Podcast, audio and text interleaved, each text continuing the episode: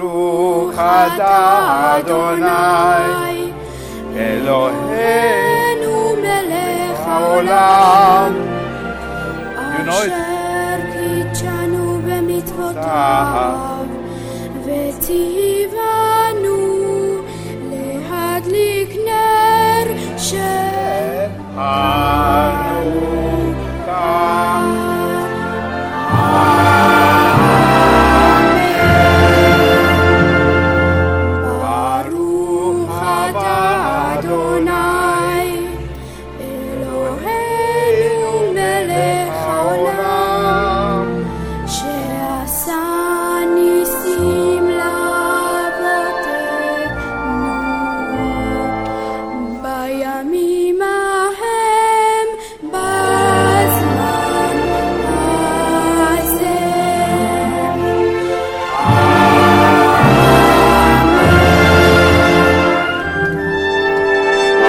יוסי שיפמן, אתה מזהה? לא, את האמת. זה התזמורת הפילהרמונית, והאיש הזה שמפריע לילד לשיר זה זובין מטה. אה, זה, כן, נכון. נשמע עוד קצת? נשמע בכיף, כן.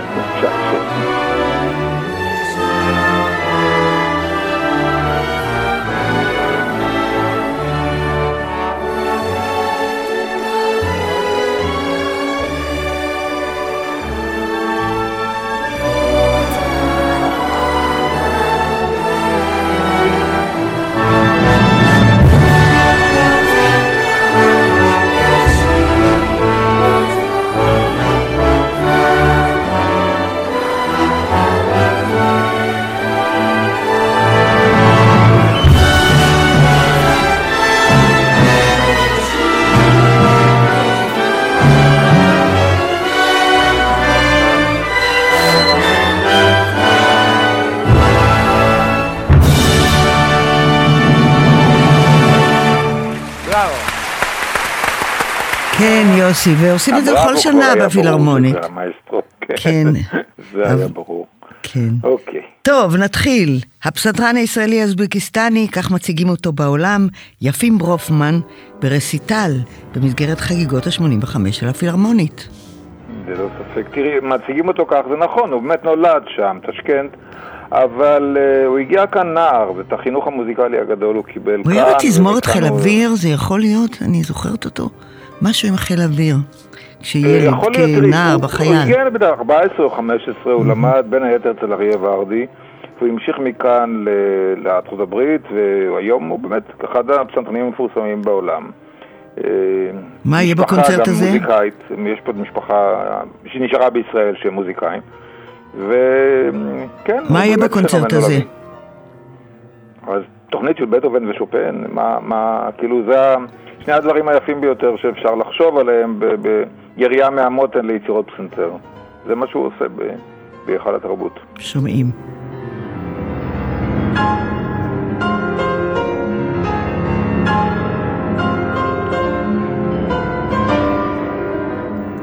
אנחנו מחברים את זה ליצירה ישראלית. פאול בן חיים, מחזור שירים יונתי בחקבי הסלע. היצירה, כן, היצירה נקראת את בין, את בין עצי עדן הדס פורח, בין עצי עדן. בעצם הוא לקח כאן טקסטים של יהודה לוי, טקסטים משיר השירים, טקסטים מספר משלי, שכולם עוסקים באהבה, וכתב את היצירה הזאת לשני קולות ולתזמורת. נשמע, נשמע קצת.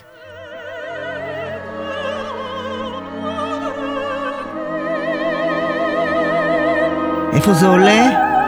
זה יעלה בראשון לציון ב-אחד עשר או שתים עשרה, בתל אביב ב-שלושה עשר או ברחובות ב-ארבעה עשר. עם התזמורת הסימפונית הישראלית, דן אטינגר מנצח, שתי הזמרות... הישראלית הראשון לציון, צריך להדגיש, כן. שתי הזמרות, יעל לויטה ועדנה פרוכניק, שגם היא מגיעה במיוחד, היא חיה בחוץ לארץ.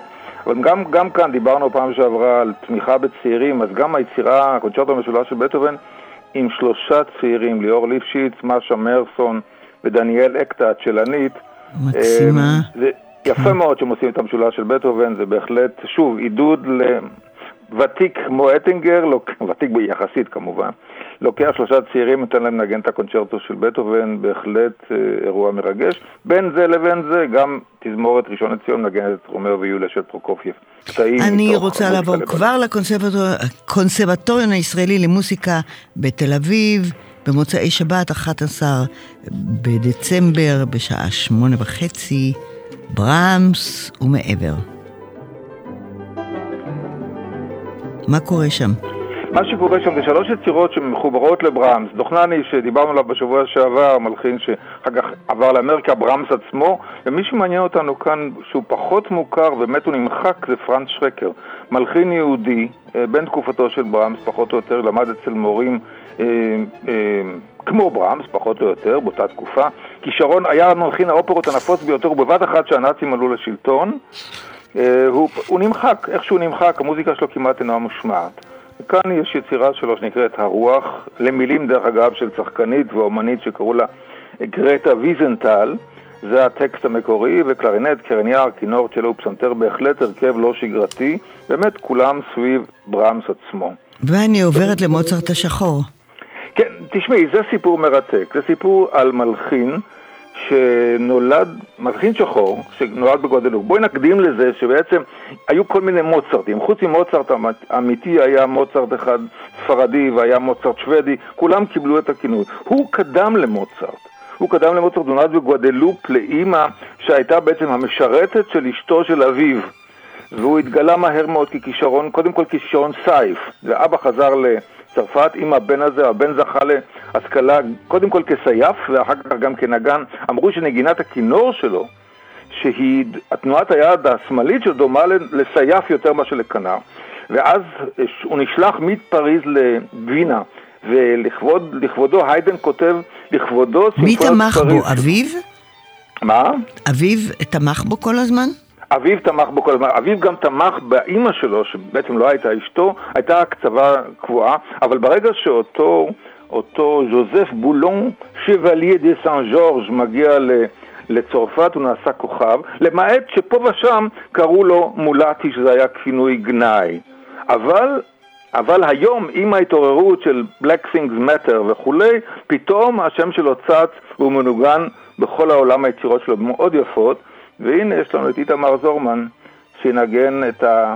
את הקונצ'רטו לכינור שלו, והתזמורת הנגן סוויטה מתוך בלט שנקרא המאהב האלמוני. ב-חמישה עשר וב-שישה עשר בדצמבר. חטיפה ראשונה של המלחין הזה שהיום באמת כוכב בכל, בכל העולמות, ז'וזף בולון שבליה דה סן ז'ורז'. חג שמח יוסי שיפמן, שבת שלום. חג שמח.